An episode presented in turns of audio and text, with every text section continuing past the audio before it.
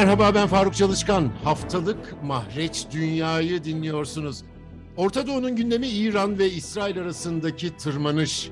Bir gemiye yapılan saldırı yıllardır süren rekabeti su yüzüne çıkarmış görünüyor. Kudüs'ten Orta Doğu editörümüz Turgut Alp Boyraz katılıyor bu programa. Turgut teşekkür ederim katıldığın için. Bu tırmanışın su yüzüne çıkışını bir tasvir edelim mi? Neydi olay? Bu ayın başında İsrail'e ait bir gemiye yapılan saldırıyla aslında tırmanış başladı ama bunun arka planında ne var diye bir bak bakmaya çalışacak olursak e, aslında buradaki yorumcuların genel kanaati şu yönde.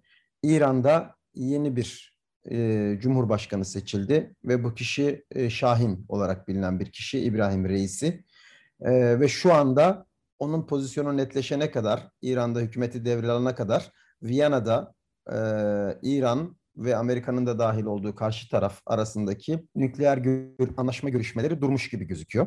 E, İsrail tarafı bunu bir fırsat olarak değerlendiriyor. Çünkü İsrail'in pozisyonu şu, İsrail'deki yeni hükümetin e, Amerikalıları İran'la nükleer anlaşmaya varmaktan vazgeçirmek ya da bunu yapamıyorsa bile bu nükleer anlaşmayı İsrail lehine, İran aleyhine mümkün olduğu kadar etkilemeye çalışmak. Şimdi orada e, bu süreç durmuşken yani İran'ın pozisyonu ne olacak, yeni cumhurbaşkanı bu anlaşmaya nasıl yaklaşacak, bütün bunlar netleşene kadar Viyana'da görüşmeler durmuşken İran birkaç e, şeyi fırsat olarak değerlendiriyor. E, birincisi atom enerjisinin geçtiğimiz günlerde yayınladığı bir rapor vardı. İran'ın yakında uranyuma zenginleştirilmiş uranyuma ulaşacağı yönünde. Bu da nükleer silaha doğru gitmesinde bir adım olarak değerlendiriliyor ve İsrail bunu birincisi kullanıyor Amerika lehinde, İran aleyhine lobi yapmak için. İkincisi bu gemiye düzenlenen bu son tansiyonun e, başlamasına sebep olan saldırı, İsrailli e, gemisine yapılan saldırı. Üçüncüsü de kuzeyde Hizbullah'la ki Hizbullah doğrudan organik olarak olmasa bile herkes biliyor ki İran'a bağlı bir örgüt. E, onunla yaşanan gerilim. Bu üçünü kullanarak Amerika Birleşik Devletleri'ni şu yönde ikna etmeye çalışıyor İsrail. Eğer İran'la anlaşmaya varırsan e, İran daha da agresifleşir, daha da saldırganlaşır e, ve e, bölgede tehlike olmaya devam eder. Ya anlaşmaya varma ya da anlaşmayı e,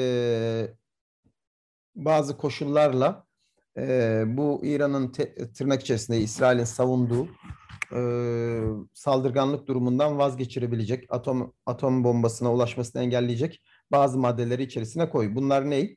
Birincisi herhangi bir e, haber vermeden müfettişlerin İran'daki nükleer tesislere istedikleri zaman e, teftiş için gidebilmeleri. E, bunu istiyor e, İsrail. İkincisi İran'ın Arap dünyasındaki etkinliğini tamamen sona erdirmesi. Bu ne anlama geliyor? Suriye'den, e, Lübnan'dan, buradaki aktivitelerinden, Hizbullah'tan, Hizbullah'a verdiği destekten, Yemen'den, Husilere verdiği destekten vazgeçmesini istiyor. Üçüncüsü de e, İran'ın desteğiyle Hizbullah'ın Lübnan'da e, uzun menzilli füzeler üretmeye başladığı söyleniyor. İran'ın bu desteğini çekmesini istiyor. Ki bunların hiçbirisi İran tarafından kabul görecek koşullar değil. İsrail'in pozisyonu bu. Ama yeni hükümetin e, Netanyahu'dan farklı bir pozisyonu var. Netanyahu hiçbir şekilde Amerika Birleşik Devletleri ile bu konuyu görüşmeyip doğrudan şunu söylüyordu. İran'la anlaşma İran'ın atom bombasına ulaşmasının yolunu açacaktır. Bölgede onu daha agresif yapacaktır. Dolayısıyla biz bir, herhangi bir anlaşmaya içerisinde ne koşul olursa olsun karşıyız ve bunu kamuoyu önünde söylüyordu Netanyahu ve Amerika Birleşik Devletleri'ni İsrail'i bu İran anlaşması konusunda kurban etmekle suçluyordu. Şimdi yeni yönetim bunu yapmıyor. Amerika Birleşik Devletleri'ni doğrudan suçlamıyor e, ve onlarla görüşme yolunu tutarak onları ikna etmeye, anlaşmadan vazgeçirmek tabii ki birinci tercihleri. Bunu yapamazlarsa da e, en azından İsrail'in istediği bazı ön koşulları anlaşmaya sokmaya çalışıyorlar. İran tarafından bakacak olursak neden İran şimdi eğer saldırdıysa ki öyle gözüküyor bir gemiye saldırdı. Neden Hizbullah kuzeyden füze attı? Onlar neden bu gerilimin tırmanmasını istiyor? Diğer taraftan e, hem İran'daki yorumcuları okuduğumuzda hem burada e, söylenenlere baktığımızda İran tarafı da aynı şeyleri yaparak farklı bir mesaj vermeye çalışıyor.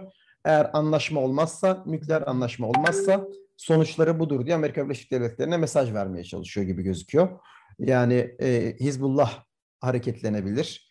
İşte o Körfez'deki gemilerin re saldırılar olabilir ve e, atom enerjisinde açıkladığı gibi biz atom bombasına doğru tabii bunu açıktan söylemiyorum ama gizli mesaj olarak ulaşmamızın engelleyemezsiniz. Dolayısıyla bir anlaşmaya varmak zorundasınız mesajında İran veriyor gibi gözüküyor.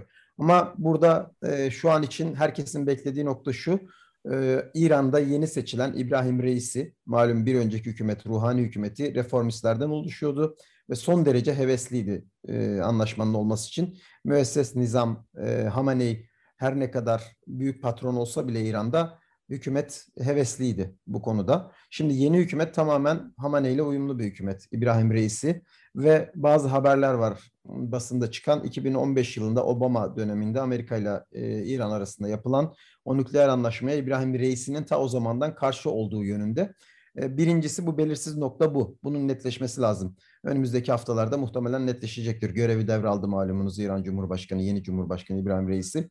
Hükümetinde kurduktan sonra bu konudaki pozisyonunu netleştirecektir. Turgut Bunun... İbrahim Reisi ile ilgili biz bir podcast yapmıştık e, Hakkı Uygur'la. Şimdi orada da bazı e, sıkıntılar var. Ne kadar rejimle barışık olsa da reisinin nükleer anlaşmaya e, kategorik olarak karşı çıkması mümkün değil. Çünkü ciddi bir yoksulluk, kamu hizmetlerinin çökmesi bunların hepsinin de temelinde yaptırımlar var. Aslında şöyle bence yani katılıyorum kategorik olarak yani çok büyük bir yoksulluk var. Şu an İran'da 3 milyon zannediyorum ancak aşı yapılabilmiş durumda. Günlük ölüm sayıları 600'e çıkmış durumda. Bütün bunların sebebi yani en temel sebebi İran'a yapılan bu yaptırımlar. Bu yaptırımların kaldırılmasının yolu da nükleer anlaşmadan geçiyor. Dün İbrahim Reisi bir açıklama yaptı. İran'ın en büyük önündeki mesele koronavirüsle mücadele etmektir dedi. Dolayısıyla bütün bunlarla mücadele etmek ve o yoksulluğu bir şekilde giderip halkı rahatlatmak için nükleer anlaşmaya ihtiyacı var. Ancak şu anda bir geçiş süreci var ve İran'ın yeni hükümetinin bu nükleer anlaşmaya nasıl yaklaşacağı yani bunu reddetmese bile buna nasıl yaklaşacağının netleşmesi lazım ve doğal olarak bu yeni hükümet devretme sürecinde Viyana'daki görüşmeler akamete uğramış durumda muhtemelen yeni hükümet devraldıktan sonra başlayacaktır. Ve bu süreci, bu boşluğu İsrail değerlendiriyor gibi gözüküyor. Gerilimi tırmandırarak. İran tarafı da benzer bir süreci aynı şekilde tırmandırarak gerilimi farklı bir mesaj vermeye çalışıyor. İki, iki tarafta bence aynı şeyi yaparak farklı mesaj vermeye çalışıyor. İran tarafı da şunu diyor. Eğer nükleer anlaşma olmazsa benim uranyuma ulaşmam yani nükleer bomba e, silaha ulaşma sürecim devam eder. E, Körfez'deki gemilerde saldırılar devam eder. İşte Hizbullah gibi e, Su, e, Lübnan'da, Yemen'deki Husiler gibi benim elimde enstrümanlar var. Doğrudan İsrail'e bile savaşın içerisine çekebilirim gibi argümanlarını masaya sürerek onlar da farklı bir propaganda süreci e, yürütüyor gibi gözüküyor. Ama burada Amerika'nın pozisyonu da tabii ki çok önemli. Şimdi siz dediniz İran'ın kategorik olarak bu anlaşmayı reddetmesi çok mümkün gözükmüyor içerisinde bulunduğu ekonomik ve siyasi durumdan ötürü diye. E, Amerika Birleşik Devletleri de aslında e, bu anlaşmada ısrarlı. Yani İsrail şu ana kadar Amerika Birleşik Devletleri'ni Körfez'deki Suudi Arabistan, Bahreyn, Birleşik Arap Emirlikleri gibi ül- ülkelerin desteğine rağmen bütün bu ülkeler Amerika nezdinde lobi yapmasına rağmen vazgeçmeye ikna edebilmiş değil. Biden yönetimi bu anlaşmayı istiyor.